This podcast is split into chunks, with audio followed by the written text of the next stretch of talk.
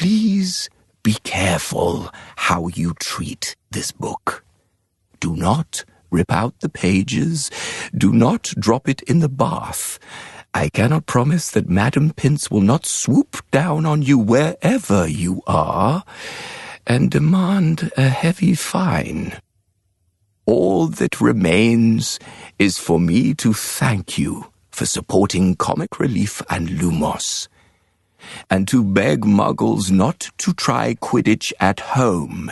It is, of course, an entirely fictional sport, and nobody really plays it. May I also take this opportunity to wish Puddlemere United the best of luck next season. Albus Dumbledore.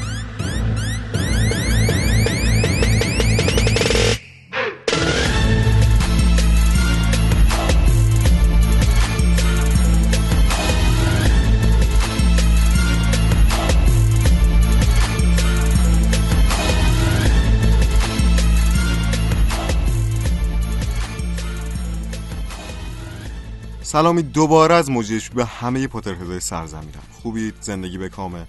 امیدوارم که همینطور باشه. امیدوارم که از شادی های هر چند کوچیک هم لذت ببرید و نذارید حسای بد به سراغتون بیاد. اصلا هر وقت دیدید حسای بد دارم میان سراغتون برید قسمت های کتابخونی موجشبی رو پلی کنید. قول میدم حالا هواتون کاملا عوض بشه. برای من یکی که ماجرهای کریم شاتر عین دارو شدن. هر وقت پلیشون می‌کنم حالم کاملا خوب میشه. مهمم نیست. فکرم کجا و درگیر چی باشه. اتفاقا امروز هم فصل ششم کتابخونی رو داریم. تازه کریم داره به جاهای خوب داستان می‌رسه. یه معرفی فیلم و کتاب با علیرضا داریم که می‌دونم مثل همیشه یه چیز عالی برامون میاره. و در آخر هم یه بخش جدید و یه بخش فان. ازش زیاد براتون نمیگم که خودتون بهش گوش بدید و ازش لذت ببرید.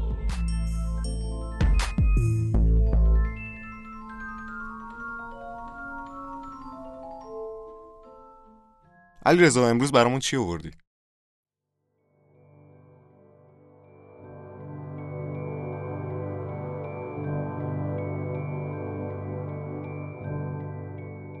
سلام سلام سلام. من علیرضا هستم و با یه قسمت دیگه از معرفی فیلم و کتاب HP در خدمتتونم. امروز برخلاف چند قسمت قبلی معرفی می‌خوام بهتون یه کتاب معرفی کنم. یه مجموعه دو جلدی و فوق‌العاده جذاب. کتابی که نامزد برنده دو تا از معتبرترین جوایز کتاب دنیا شد. ولی با این حال خیلی کم بهش پرداخته شده و کمتر کسی رو دیدم که این کتابو خونده باشه. مجموعه ماجراهای استوارت هورتن به قلم خانم لیزا ایونز. کتاب اول به اسم کارگاه جادو و کتاب دوم به اسم راز شعبده باز. این کتاب از نشر ماهک واحد کودک و نوجوان انتشارات منظومه خرد هستش و ترجمهش هم به قلم خانم لیلا قناتپور بوده. خانم ایونز مثل کاراکتر اصلی کتاب استوارت زندگی پرپیچ و خمی رو طی کرد تا بالاخره تونست قدرت پنهان خودش رو پیدا کنه و قلم به دست بگیره و داستانهای فوق‌العاده‌ای که داشت رو بنویسه. ماجراهای استوارت اولین رمان کودک و نوجوان ایشون هستش و میشه گفت که یک داستان نو و تازه‌ای برای گفتن داره. ماجراهای استوارت هورتن با ماجرای خطرناک و غیرمنتظره شعبده باز بزرگ تونی هورتن شروع میشه. قهرمان داستان پسر بچه‌ای ده ساله ایه به اسم استوارت که برای سن خودش جسه خیلی کوچیکی داره و به شکل ناخواسته وارد قضایای عموی گمشده خودش میشه. یکی از قشنگی این داستان و دلیل اصلی که این کتاب رو برای معرفی به شما انتخاب کردم کمرنگ شدن و گنگ شدن مرز جادو و شعبده بوده عموی استوارت یه شعبده باز فوق العاده بوده که سالها پیش به شکل عجیبی ناپدید میشه و همه اون رو مرده فرض می‌کنن ولی استوارت با ماجراهای پیچیده‌ای به کارگاه شعبده بازی های عموی خودش می‌رسه و آروم آروم حقه رو یاد می‌گیره. اما چیزی که روایت میشه فقط یه سری حقه های شعبده بازی ساده نیست و اینجاست که اون مرز باریک جادو و حقه به چشم میاد. یکی از جذابیت های این کتاب به نظر من باهوشی نویسنده توی خلق معماهایی بوده که استوارت برای رسیدن به اهدافش باید پشت سر بذاره. خواننده با تک تک معماها و سرنخهایی که جلوی پای استوارت قرار می‌گیره می‌تونه ارتباط برقرار کنه و خودش رو جای اون بذاره. این مسئله همراه با رابطه استوارت با خانوادهش دو تا پایه خیلی قوی برای جلب نظر نوجوان ها هستش و می‌تونه خواننده رو تا آخر کتاب با خودش همراه کنه. توی این کتاب چندین لحظه به یاد موندنی وجود داره ولی چیزی که بیشتر از همه منو متقاعد کرد که این کتاب خوبی برای معرفی می‌تونه باشه لحظه ای بود که این پسر بچه کوتاه قد و کوچولوی ده ساله با یه انتخاب خیلی سخت روبرو میشه و انتخابی که اونجا انجام میده کاملا واقعیه و این حس رو میده که این تصمیم دقیقا از دل یه پسر بچه ده ساله نشد گرفته. من از خوندن این کتاب لذت بردم و امیدوارم که شما هم بتونید یه مقدار از وقت خودتون رو صرف خوندن این کتاب بکنید و ازش لذت ببرید. مثل همیشه اگر فیلم یا کتاب خاصی در نظرتون بود و دوست داشتید که ما اونو به بقیه شنونده های موج اچ معرفی کنیم حتما توی کامنت ها به همون بگید. مرسی از همه شما پاتر هدای عزیز. تا یه معرفی فیلم و کتاب دیگه خدا نگهدار.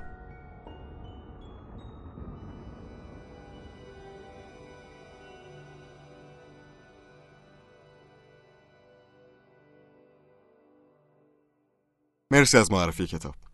بریم سراغ کتابخانی امروزمون کریم شاتر و سنگک جادو فصل ششم سکوی نه سه چهارم بخش دوم کریم با تمام سرعت چرخ دستی خود را به سمت نرده های بین سکوی 9 و 10 حل می‌داد. چشمهایش را بست و منتظر برخورد با نرده ها شد. ولی این اتفاق نیفتاد. دوان دوان جلو رفت و چشمهایش را باز کرد. در مقابلش قطار سرخ رنگی کنار سکوی پرازدهامی توقف کرده بود. برای تابلوی بالای سرش نوشته شده بود قطار سری و سیر کاهوارتز ساعت 11 کریم به پشت سرش نگاه کرد و در جایی که باجه بلیت فروشی باید به چشم می‌خورد یک سردر فلزی نیم دایره شکل دید که روی آن نوشته شده بود سکوی 9 و 3 چهارم کریم موفق شده بود اولین کوپه ها لبریز از دانش آموزانی بود که از پنجره ها با خانواده هایشان خداحافظی می کردند. بعضی از دانش آموزان سر سندلی ها بگو مگو می کردند. کریم چرخ دستی خود را هل داد و در امتداد قطار پایین رفت. به دنبال جای خالی می گشت. از جلوی پسری با صورت گیرد گذشت که می گفت مامان بزرگ دوباره بزقمو گم کردم. وای امان از دست تو نبید. کریم صدای پیرزن را شنید و گذشت. از لابلای جمعیت رد شد و سرانجام در نزدیکی انتهای قطار یک کوپه خالی پیدا کرد. ابتدا قفس تهدیک را داخل کوپه گذاشت و بعد سعی کرد هر طور شده چمدانش را کشان کشان به طرف در قطار ببرد. یکی از دو قلوهای سرخمو جلو آمد و گفت کمک نمی‌خوای؟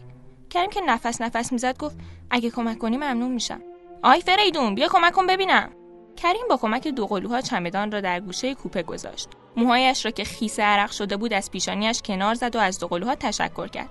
جهانگیر به پیشانی کریم اشاره کرد و گفت این این چیه؟ فریدون گفت باورم نمیشه نکنه تو دو قلوها همزمان گفتن تو کریم شاتری؟ کریم دستی به هلال ماهش کشید و گفت آهان اینو میگین؟ آره خودمم در همان لحظه آن خانم که مادر دو قلوها بود از جلوی کوپه رد شد و گفت فریدون جهانگیر شما اینجا این بیاین ببینم می‌خوایم خدافزی کنیم خانواده موهنایی بیرون قطار کنار هم جمع شده بودند و کریم تلاش می‌کرد از پنجره کوپهش آنها را نگاه کند. به نظر می رسید برادر بزرگتر در مدرسه ارشد شده است و مادرش برایش یک ردای نو هم خریده است. در میان حرفها یکی از دو قلوها گفت راستی مامان حدس بزن کیو تو قطار دیدیم اون پسر مومشکیه که تو ایسکا بود و یادته. می‌دونی اون کیه؟ کریم شاتره. کریم وقتی اسم خودش را شنید کمی از پنجره دور شد ولی همچنان صدای آنها را میشنید. دختر کوچک گفت وای ماما میشه بذاری برم تو قطار ببینمش؟ تو رو خدا بذار برم. یه هفته همه ظرفا رو میشورم اگه بذاری ببینمش. یکی از دو قلوها جواب داد جمیل ور پریده دیدیش دیگه. همون یه بار برات کافیه. مادر پس گردنی به دو قلوها زد و گفت پسر بیچاره رو کلافه نکنینا تفلکی تعجبی نداره تنها اومده بود. خیلی هم معدب بود. سوالی چرت و پرت ازش بپرسیم با دمپایی کبودتون می‌کنم. بچه گناه داره. حالا هم زود سوار قطار شین دیر شده. صدای سوت قطار در فضا پیچید و حرکت به سمت کاهوارتس آغاز شد. کریم هیجان زده بود. نمی‌دانست چه چیزی پیش رویش قرار دارد. در افکار خود غرق بود که در کوپه باز شد و کوچکترین پسر خانواده سرخمو به درون کوپه آمد. اینجا جای کسیه؟ همه کوپه پر شدن. کریم با سرش جواب منفی داد و پسر سرخمو کنارش نشست. تو واقعا کریم شاتری؟ راستش فکر کردم اینم یکی از شوخی های فری و جهانه. واقعا جای زخم رو پیشونیته؟ رستم به پیشانی کریم اشاره کرد. کریم مویش را از پیشانیش کنار زد و جای زخم هلال ماه را نشانش داد. پس این همون زخمیه که طرف آره ولی من هیچی از موقع یادم نمیاد. فقط یه نور سبزی رنگی یادمه. همین. چند لحظه سکوت شد و بعد روس ادامه داد. شنیدم با مشنگا زندگی می‌کردی. اونا چه جوری افتضاح البته همشون بد نیستن خاله و شوهر خاله و پسر خاله من خیلی مزخرف بودن ای کاش منم سه تا برادر جادوگر داشتم روز که قیافش در هم رفته بود گفت پنج تا. من شیشمین بچه خانواده ویزلی که دارم به کاهوارتس میرم. قطار با سرعت حرکت می‌کرد و آن دو غرق در گفتگو و شناخت یکدیگر بودند. در همین حین هرسی جون یک دختر سال اولی هم به جمع آنها اضافه شده بود که به نظر می‌رسید تمام کتابهای خود را حفظ کرده باشد و می‌گفت نام کریم را در چند کتاب مربوط به تاریخچه جادوگری مدرن و رویدادهای قرن بیستم دیده است.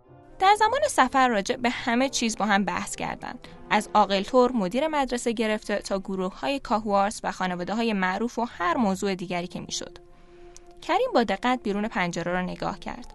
آسمان به رنگ ارغوانی درآمده بود و کوهستان و جنگل در زیر آسمان نمایان شده بود. سرعت قطار لحظه به لحظه کمتر می شد و در همان لحظه صدایی در قطار پیچید که می گفت تا پنج دقیقه دیگه با کاهوارت می رسیم.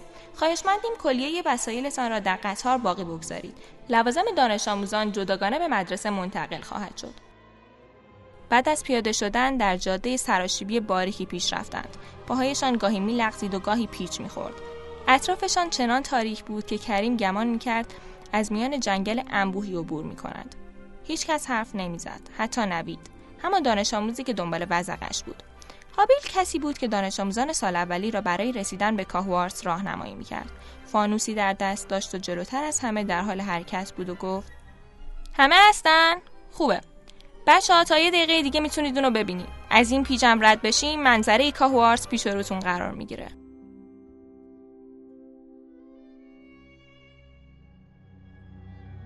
پایان فصل ششم بخش دوم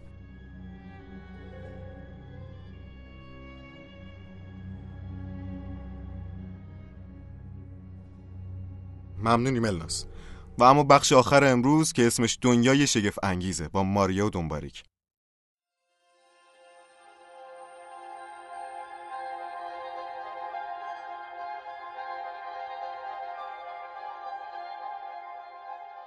سلام. به اولین قسمت از دنیای شگفت انگیز خوش اومدید. من ماریا جین سایرن هستم و شما می‌تونید منو ماری صدا کنید. صدا که نمی‌تونید بکنید در ام بنویسید. به خاطر بسپارید. کسی از شما سوال پرسید الان. حس کردی باید چیزی بگی؟ وگرنه فکر می‌کنم زبون نداری. همیشه باید بپری وسط. نه. ببخشید. من ماری هستم و اینم دنباری که واقعا نمی‌دونم چرا گذاشتنش اینجا کنار من. چی مثلا حس می‌کردن تنهایی نمی‌تونم این بخش رو پیش ببرم؟ احتمالا یه پارتی کلوف داره که من خبر ندارم. گفتم بذاریدش توی بخشی باشه حتما. دنباریک بگو ببینم بابات کیه.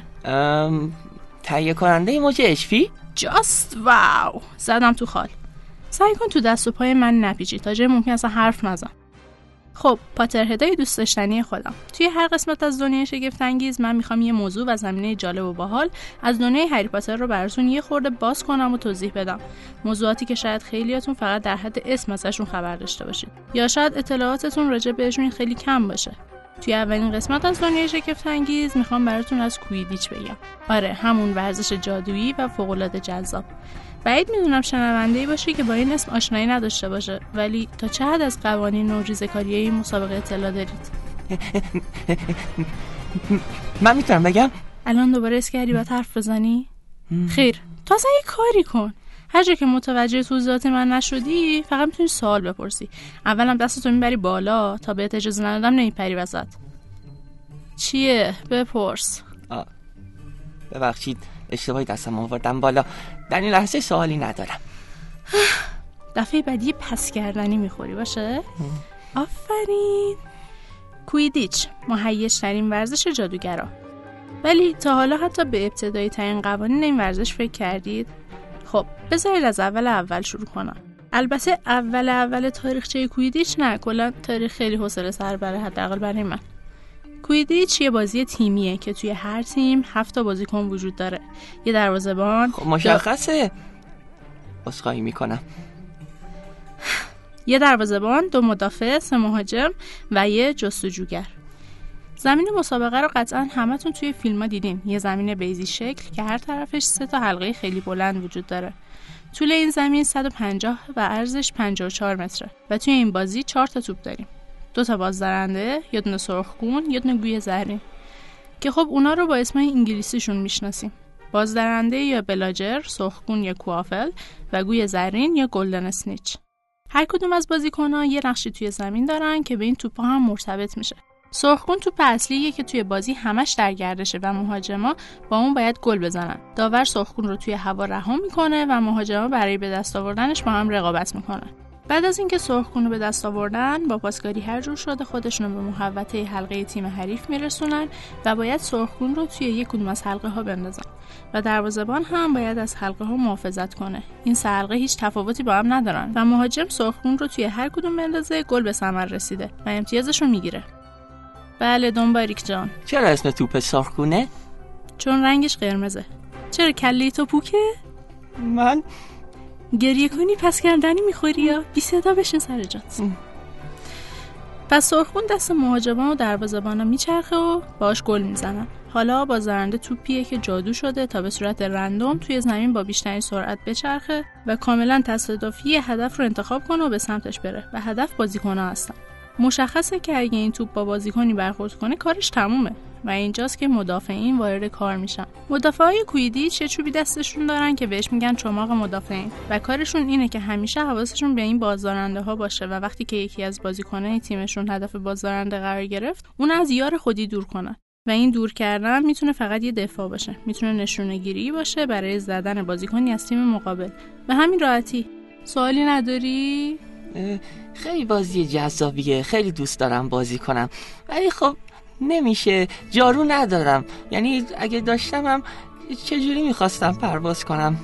کلا نمیشه و ناراحتم که نمیشه. سوال نداشتی پس ها؟ شما به اندازه من کویدیش دوست داری؟ خیر من شکار رو ترجیح میدم.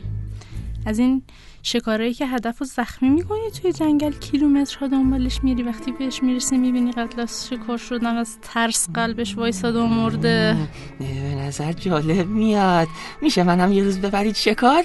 چرا که نه؟ چرا که نه؟ فقط یه قانون داره. قبلش به کسی نباید بگی با کیو کجا داری میری. قبول؟ قبول قبول.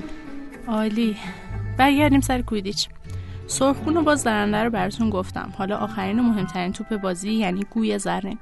گوی زرین تا حدودی از خودش اراده داره و همیشه سعی می‌کنه از دست جستجوگرا فرار کنه. و جذابیت این بازی هم به همینه که فقط در صورتی بازی تموم میشه که یکی از جستجوگرا گویی رو به دست بیاره. هر گلی که با سرخون به ثمر می‌رسه ده امتیاز داره و گرفتن گوی زرین هم 150 امتیاز داره. و باید یادتون بمونه تیمی که گوی زرین رو به دست میاره قطعا برنده بازی نیست. چون شاید امتیاز گلای تیم حریف با اختلاف 150 بیشتر از گلای تیم خودی باشه. این یه توضیح خیلی ابتدایی از این بازی هیجان انگیز بود. کویدیچ عالم قوانین و حاشیه‌های جالبم داره ولی متاسفانه زمان اجازه نمیده همه رو توی همین قسمت بیاریم. اگه بحث در مورد جزئیات کویدیش براتون جالبه حتما توی کامنت ها به همون بگید و در قسمت بعدی دنیای شگفت انگیز موضوع کویدیش رو کامل می‌کنیم. اگر هم موضوع خاص دیگه ای تو ذهنتون بود می‌تونید بگید تا راجبش حرف بزنیم. سوال دارم. دستم برمی بردم بالا ببخشید. اجازه؟ ها. شما تا حالا کویدیش بازی کردید؟ من جادوگرم. شما جادوگرین؟ خیر نیستم پس بازی نکردم. من دارم می‌خواد بازی کنم خب. چجوری میشه جادوگر شد؟ نمیشه. ولی باید بشه. نمیشه که نشه. چجوری میشه بشه؟ آدمای خنگ نمی‌تونن جادوگر بشن اصلا. خوبه؟ ول می‌کنی حالا؟ پس فقط کافیه که باهوش بشم. مرسی مرسی. احتمال اینکه من جادوگر بشم از باهوش شدن تو بیشتره. پاتر هدای عزیز مرسی که با اولین قسمت از دنیای شگفت انگیز همراه ما بودید. امیدوارم که هر قسمت بتونیم یه موضوع جالب از این دنیای جادویی رو براتون شرح بدیم و لذت ببرید. تا قسمت بعدی خدا نگهدار.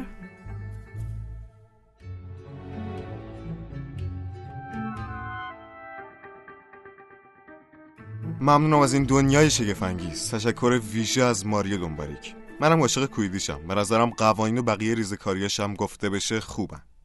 راستی به نظرتون دنباریک کدوم یکی از گوینده های مجشبیه این پسر هر کارکتری که باشه رو می‌تونه اجرا کنه. حدستون رو توی کامنت رو بهمون بگید. مرسی که وقتتون رو به ما دادید. امیدوارم که تونسته باشیم حتی شده برای چند دقیقه حس خوبی رو بهتون منتقل کنیم. یادتون نره که بقیه قسمت های پادکست موجشبی رو هم می‌تونه از پلتفرم صوتی شنوتو یا هر اپ پادکست دیگه ای که روی گوشیاتون دارید گوش بدید. This guy is a Hufflepuff. We take the Hogwarts train going all the way. تا یه موج بیه دیگه خدا نگهدارتون باشه حدستون هم برای گوینده دنباریک یادتون نره We take the Hogwarts train going all the way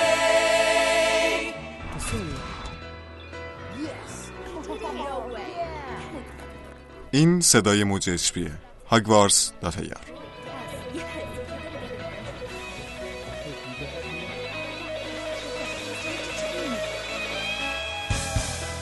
We hang out in our common rooms with chocolate frogs and pumpkin juice. If you got magic, you can live this